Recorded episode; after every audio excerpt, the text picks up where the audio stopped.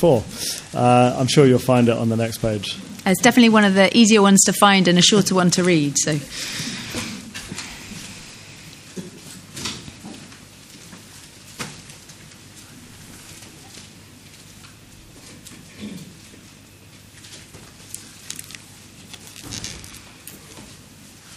Genesis chapter 2, verses 1 to 3.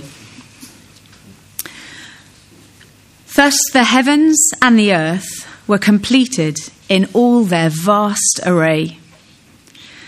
By the seventh day, God had finished the work he had been doing. So on the seventh day, he rested from all his work.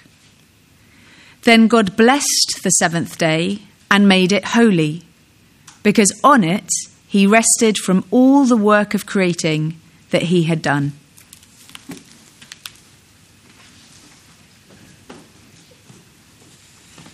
Thank you, Lizzie. Uh, good morning. Let me just set this recording. Oh, it is recording. Um, let's pray as we start. Let's pray. Heavenly Father, you are the holy God. There is none like you. You are the God who created us in the first place. You know us better than we know ourselves. And you have revealed yourself to us. Would you humble us as we come to your word? Help us be people who tremble at your word. Thank you that we're not on our own as we come to your word. You've, you've given us your spirit and one another. And we pray that you would speak to us now. We pray that you would show us Jesus. We pray that you would show us your grace and your goodness. In Jesus' name we pray. Amen. Do you work too much or too little? Do you work too much or too little? Um, what might um, your spouse say about that, or, or your friends? your co workers? Do you work too much or too little? Do you have a pattern of work and rest that is a healthy one? What might, again, what might those who know you best, what might they say about you and, and that answer? We're going to be thinking about work and rest this morning. Um, uh, Sabbath is, is from the Hebrew word to rest. And I'm very aware that for, for, for some Christians over the years, it's been a, a very contentious issue. And there may well be a range of opinions amongst us as we gather here this morning as to exactly how or, or whether what we've read in, in our Bibles here, how that applies to us today. Now, a guy I know who grew up in Northern Ireland, um, he's about my age, and he remembers when he was a kid that some of the local Christians would literally chain up swings and playgrounds on a Sunday as they felt it wasn't appropriate to play on a Sunday. That's one extreme of the spectrum, isn't it? For other Christians, it's observing the Sabbath in that kind of way is obsolete because Christ has fulfilled the law and the prophets, and so it no longer applies to us. And they would cite uh, verses like uh, Colossians 2 16 and 17. Here they are up on, on the screen. Therefore, do not let anyone judge you by what you eat or drink, or regard to a religious festival, a new moon celebration, or a Sabbath day. These are a shadow of the things that were to come. The reality, however, is found in Christ. Now, perhaps a generation or so ago, for us as, as Christians, there was a danger of being too legalistic about observing the Sabbath um, and exactly how that works and what we should and shouldn't do. I would suggest that, that nowadays that's not so much our problem. I would suggest today we're not slaves to the Sabbath, but we're slaves to our work instead. Our problem is that we don't rest that we can't rest. Maybe that's due to the general culture of, of the world around us today. Relentless, always connected, always on. The city that never sleeps, if you live in New York. Maybe it's specific to the organization that you're a part of. Perhaps we're working for borderline exploitative bosses or, or companies. And their demands, they're, they're wanting their pound of flesh from us as, as, as we go about our work. Perhaps it's parents driving us on to fulfill our potential, pass our exams, or get the right job, or all, all of those sorts of things. And we wonder sometimes is, how much is our success actually their success in their minds and that kind of thing. But perhaps if we're honest, our inability to rest, maybe it doesn't so much spring from those external things. They certainly don't help us. But perhaps deeper down, it's a heart thing for us as well. Maybe we, we deep down want to prove ourselves. Our well being depends on our success, so we're all out for it.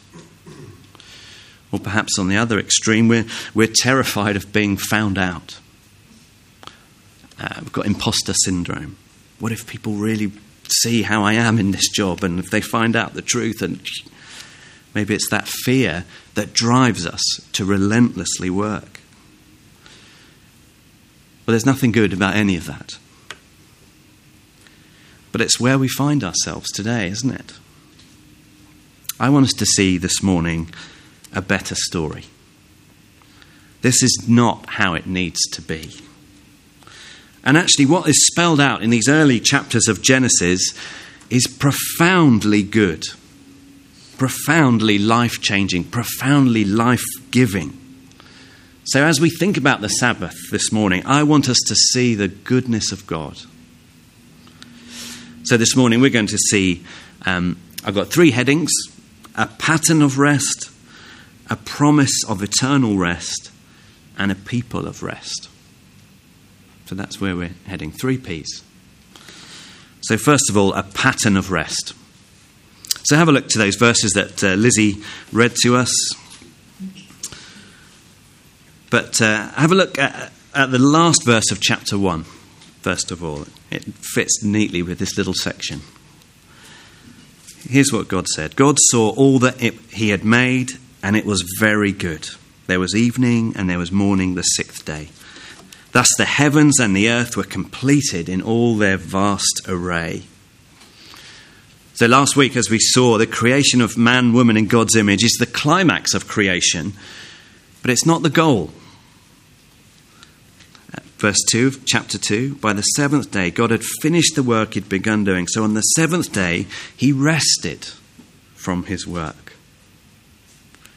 It's really striking as you kind of read these chapters and kind of meditate on, think on them more, to see that God is a worker. And, uh, and he completes his work. And in verse 31 of chapter 1, we get this majestic summary of God's creative work. Now, throughout chapter 1, as, as we've seen, after each stage of creation, verse 10, verse 12, verse 18, verse 21, verse 25, God saw that it was good. And it was good, it was good, it was good. It is the repeated refrain. But here, notice the formula is, is altered slightly. God's verdict on the sum of all of his creating is that it is very good.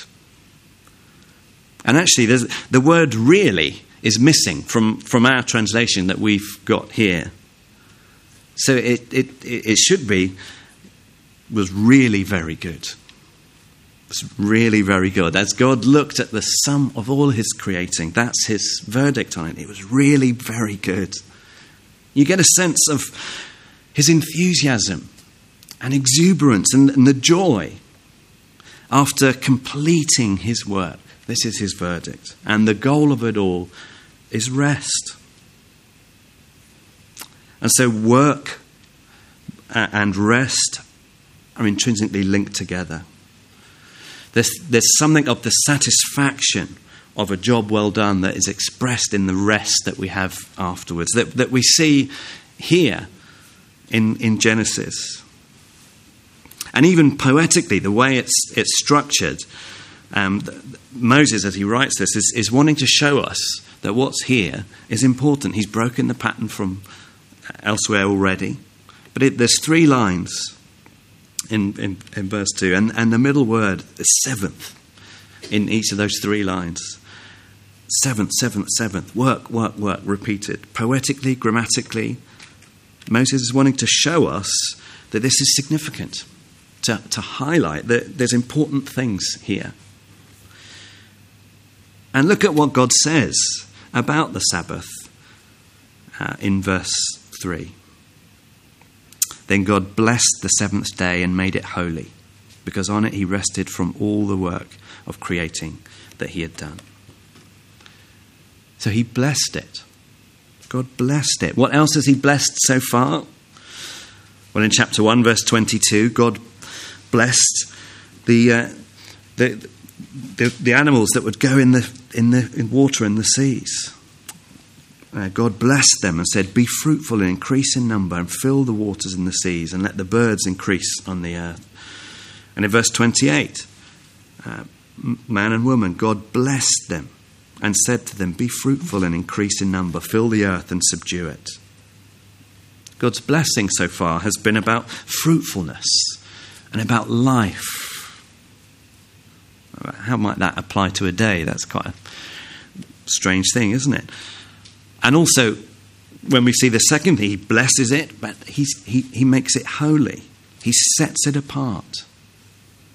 When you go through the Old Testament, the things that God blesses are, are people and, and places and tools and altars and clothes and, and those kind of things. Here, it's a day, it's rest that God makes holy and blesses. So, what's that telling us? Well, it's telling us that rest is important, that it's good, that there's something life giving about it, there's blessing here. So we do well to think seriously about what that means for us. And so there's a pattern here six days of work, one day of rest.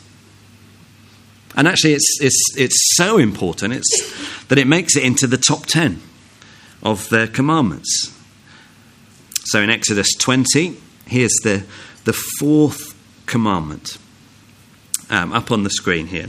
Remember the Sabbath day by keeping it holy. Six days you shall labor and do your work, but the seventh day is a Sabbath to the Lord your God. On it you shall not do any work, neither you, nor your son or daughter, nor your male or female servant, nor your animals, nor any foreigner residing in your towns. For in six days the Lord made the heavens and the earth, the sea, and all that is in them, but he rested on the seventh day.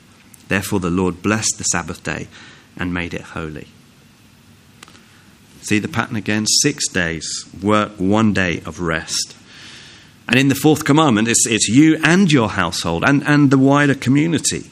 So your rest as an individual shouldn't make it diff- difficult for, for someone else to get some rest on that day as well.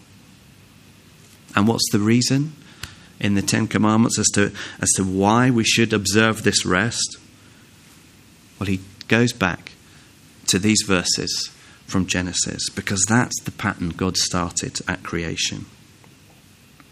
And then in Deuteronomy chapter 5, as the law is restated, the fourth commandment is the same as it is in Exodus.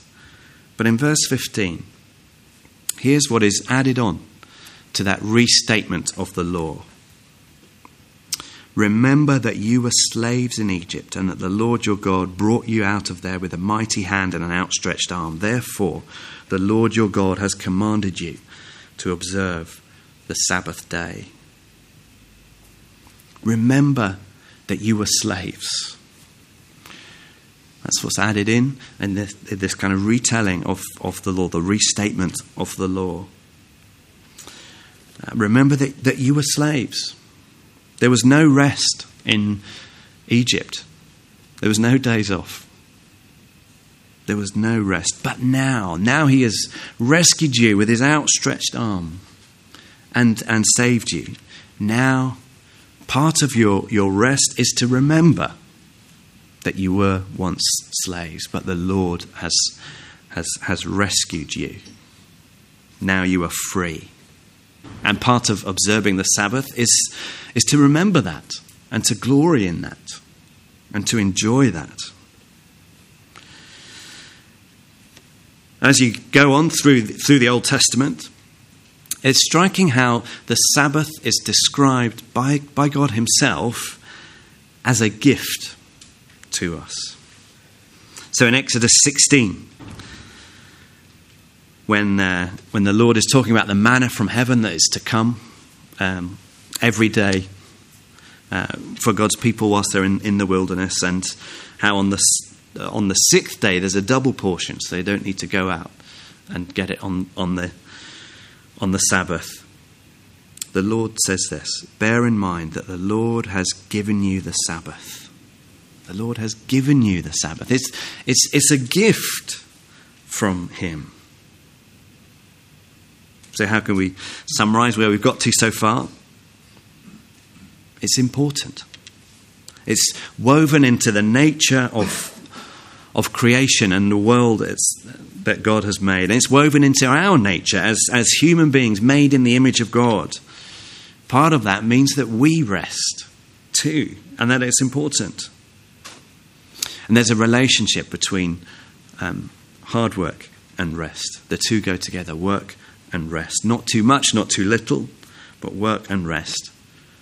And rest is a is, is a gift for us. The Sabbath is a, is a gift for us. It's for our good, it's for our blessing. We're to enjoy God when we rest. And we're to remember that we were slaves, but now we have been redeemed, to enjoy the freedom that we have. So keep all those things in mind as we head into the New Testament and see how the New Testament draws out that Sabbath pattern of rest for us to follow, but also shows us that, that this Sabbath pattern of rest is also a promise of eternal rest. So we've seen the pattern of rest. We're going to move on to looking at the promise of eternal rest. So even in, in Genesis 2, there's a sense that creation has been building towards this lasting rest. Every other day in creation has an evening and a morning, and then the next day. But notice for the seventh day, there is no evening, there is no next day. And it's fascinating to see how rest is, is, is used in the, as in the story of the Bible to describe uh, the promised land that God had promised his people once he'd rescued them out, out of slavery in, in Egypt. Um, so, way back when God's people are on the, the banks of the Jordan, on the edges of the promised land, listen to, to what God says to them as he's rebuking his people for their disobedience. Listen to what he says right at the end of this verse. So, in uh, Psalm 95, this is David speaking he says, Do not harden your hearts as you did at Meribah, as you did on that day at Massah in the wilderness when your ancestors tested me. They, they tried me, though they had seen what I did. For 40 years I was angry with that generation. I said, They are a people whose hearts go astray, and they have not known my ways. So I declared, declared on oath in my anger, They shall never enter my rest. Rest follows on from the completion of the work of, of rescue. It's, it's the goal, it's, it's the end point. And that generation of stiff necked Israelites refused to trust in God and missed out on that rest in the promised land because of their disobedience and, and their rebellion. But just as God's rescue of, of the Israelites is, is a shadow of the much greater rescue of, of the Lord Jesus.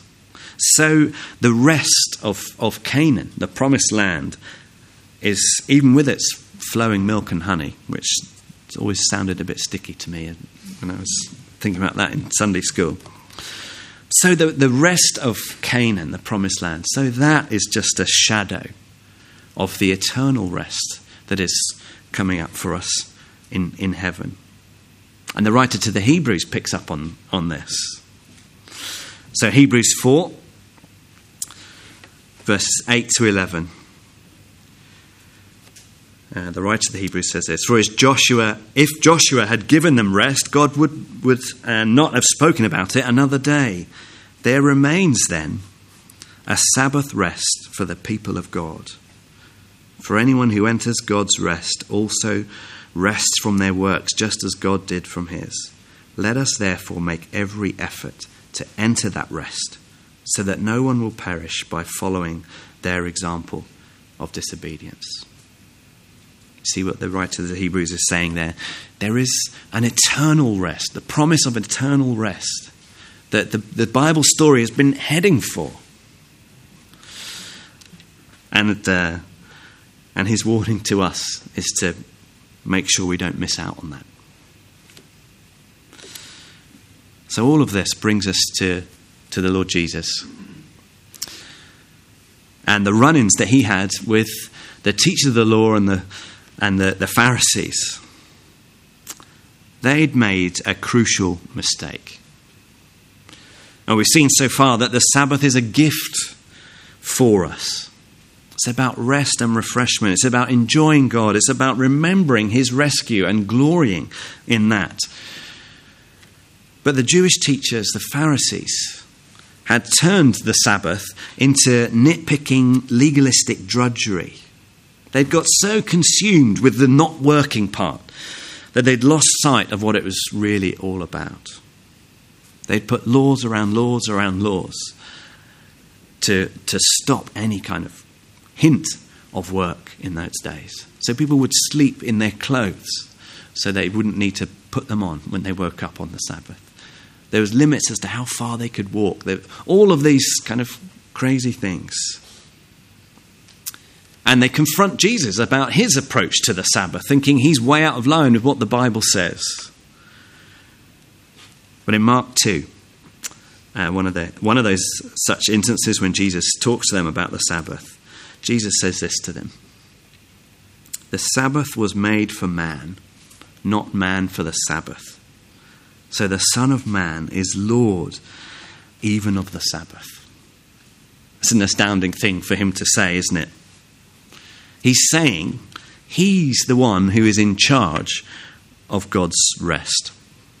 But more than that, he's saying he's the one who's going to usher in this eternal rest that the Bible story's been looking forward to, that, that, that his people have been longing for. He's the one who's going to finally fully usher in that and make it possible for us to enter into that rest. Matthew 11:28 Jesus says, "Come to me, all you who are weary and burdened, and I will give you rest." What a promise that is. I was uh, reading a book by um, John Hindley, um, Serving Without Sinking. I really recommend that book to you. I, I, um, I turn to it uh, quite often. But here's what he says about that promise Jesus calls to him those who are weary. Weariness is the mixture of tiredness and despondency. It's when you have slogged hard at a task that seems unending, and then you stand staring at the mountain of work still to do.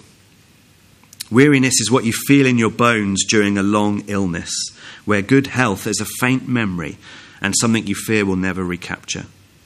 Weariness is getting home with no idea how to make your relationship with your husband or wife or child happy again. Weariness is turning up to the church prayer meeting because that's what you do hoping it doesn't overrun, looking forward to getting home and falling into bed. It's right into this weariness that Jesus speaks, into the burdens of life, of pain, of sadness, illness, weakness, sin, failure, guilt, shame. Jesus speaks, and he gives a wonderfully simple promise Come to me, and I will give you rest. He promises everything we hope for, everything our hearts cry for. It's striking, isn't it? Jesus sees all the weariness in our hearts. He sees the burdens that we carry that nobody else has a clue about. He sees the worries on our minds. He sees the stress in our lives. And He looks us in the eye and says, Come to me, and I will give you rest from all of that. But I wonder, what makes us skeptical about that promise? It is such a glorious promise, and we long to believe it and stretch out and grasp it in our hands. but perhaps there's something that skeptical makes us skeptical about it or not quite fully believe it. Perhaps we think, okay, we know that a day will come when Jesus will come again, and there will be a new heaven and a new earth, and we'll be able to enjoy Him and His rest perfectly forever. Hallelujah. but, but here and now, can we expect that kind of rest that Jesus promised? Is, is, is that what it is? Just a promise way off in eternity? What about here and now? Well, let me ask us just for a couple of minutes what stops us resting now? Um, up on the screen, I've got um, the four G's. These are four liberating truths about God from uh, Tim Chester. Uh, it's a great book he wrote, You Can Change. And he, he talks about these four liberating, liberating truths about God. And he says so much of our sinful behavior and negative emotions flow from not believing these things on a kind of functional level. Maybe a confessional level here on church, it's easy to sing along and say these things. But on a functional level, day by day, Monday morning, God is great, so we don't have to be in control. God is glorious, so we don't have to fear others. God is good, so we don't have to look elsewhere. God is gracious, so we don't have to prove ourselves. Those four truths. So why let's let's think about rest in connection with these four things. Why don't we rest? Why do we find it hard to rest?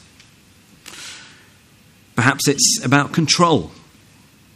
We can't rest because we think everything's going to fall apart without us if we do?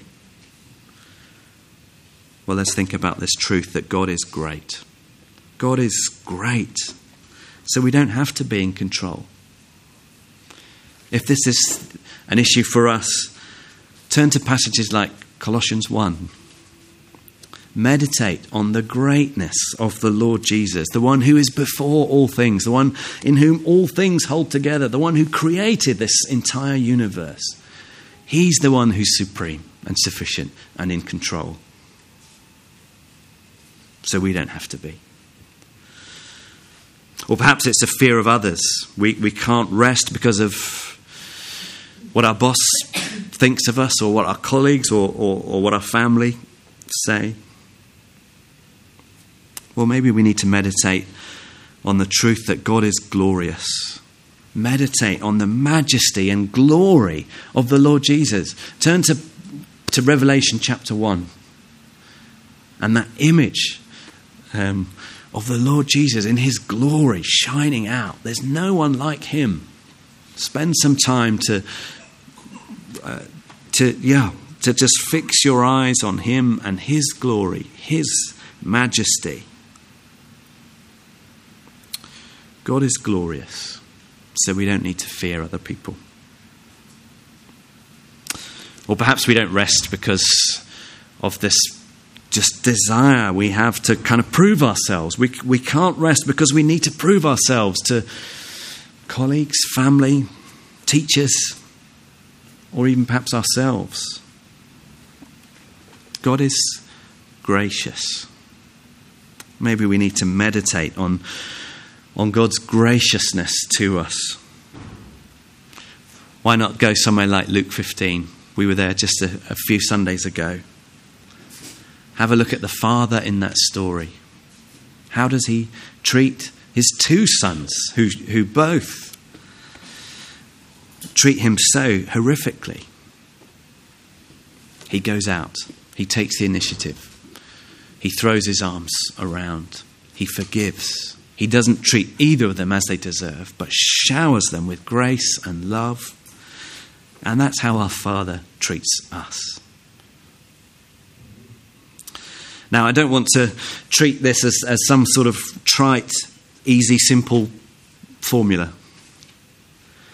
But what I want to do is just to stimulate us to, to think and to reflect and to search our own hearts and to search in God's Word and to to, to look to these great truths about who He is so we can lay hold of them, so that we can um, get into better patterns of rest, which will be so good for us.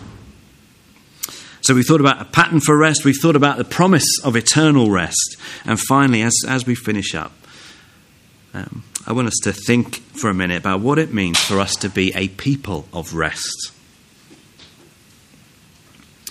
And I want us to think about actually how, as, as Christians, we have an opportunity in our, in our world which is terrible at rest to be an example, to be a light in a dark world, a, a people of rest who draw others to come to Jesus and find that rest themselves too.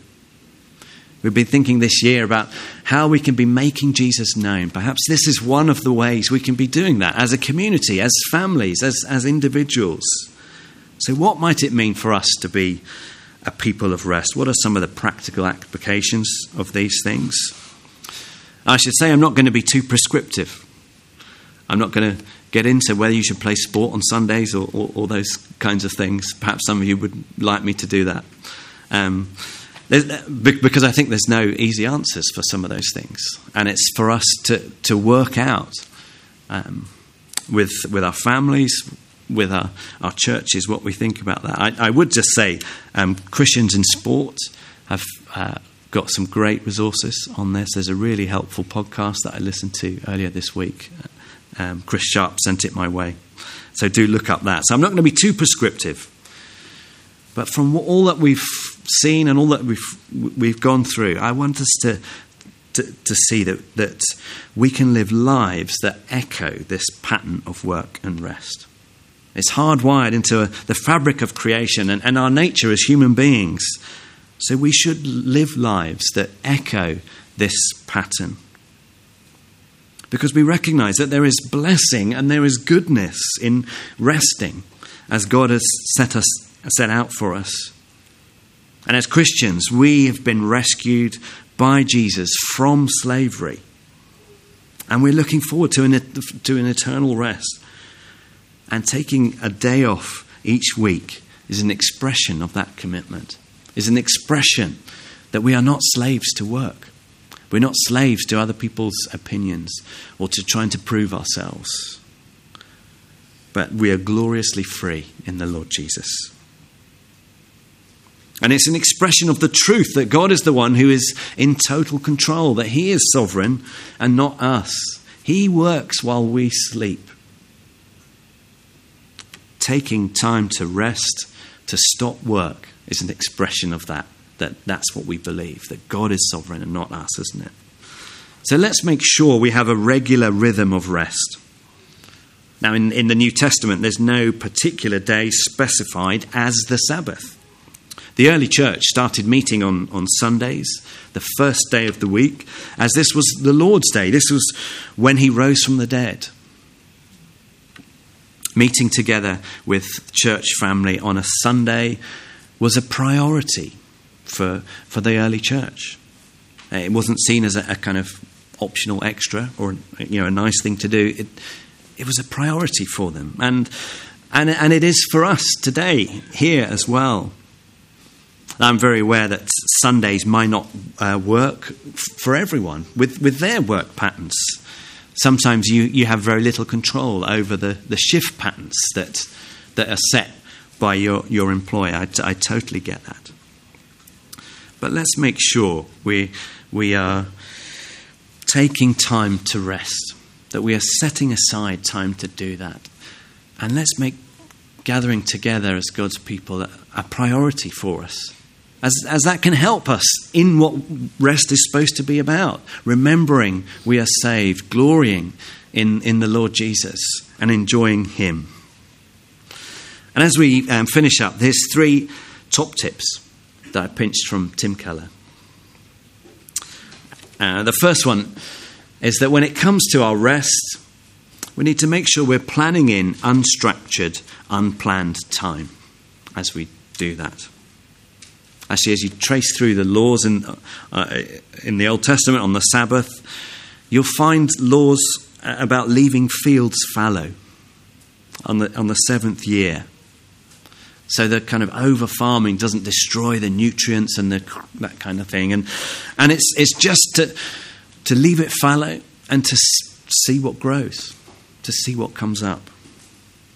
Over farming can destroy the nutrients. We, it's important for us to, to kind of heed that, and um, we need time to just stop. We need time to just see what God wants to grow in us and what He's saying to us. And in our culture, everything rages against us trying to do that. So plan in some unstructured, unplanned time. Secondly, ask what recharges you. You what what recharges yourself? Are you an introvert or an extrovert? Being in a big group of people can either exhaust you or give you energy. So make sure you know what, what rest is going to recharge you and, and not exhaust you further. And have a think is is it art? Is it sport? Is it friends? Is it food? All these good things that God has provided for us. How can these, um, how can we enjoy these, these good gifts? How can we make sure when, when we're coming to rest that we're going to do things that are going to recharge us and not exhaust us? And thirdly, think in seasons. Think in seasons.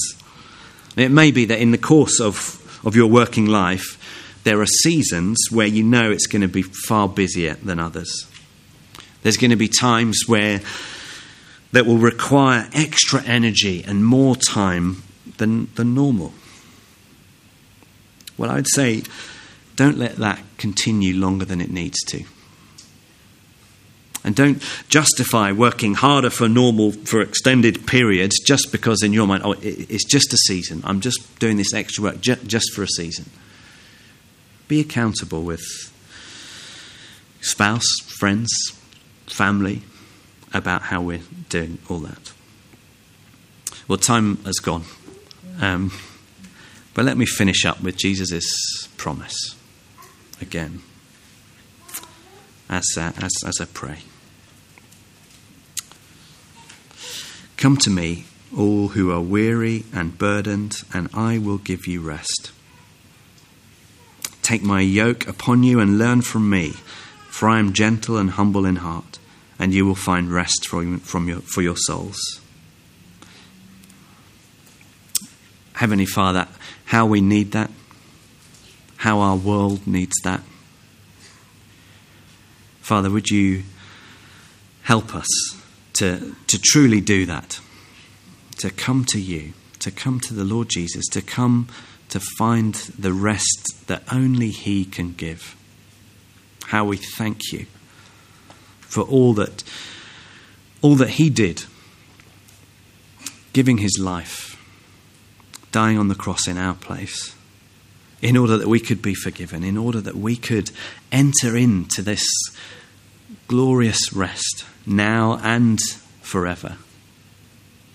Help us to be people who, who rest. Help us to be people who aren't slaves to our work or slaves to, to anything else. Help us to take your yoke on us. Help us to know that you are gentle and humble and to entrust ourselves to you day by day. Please help us by your Spirit. Amen.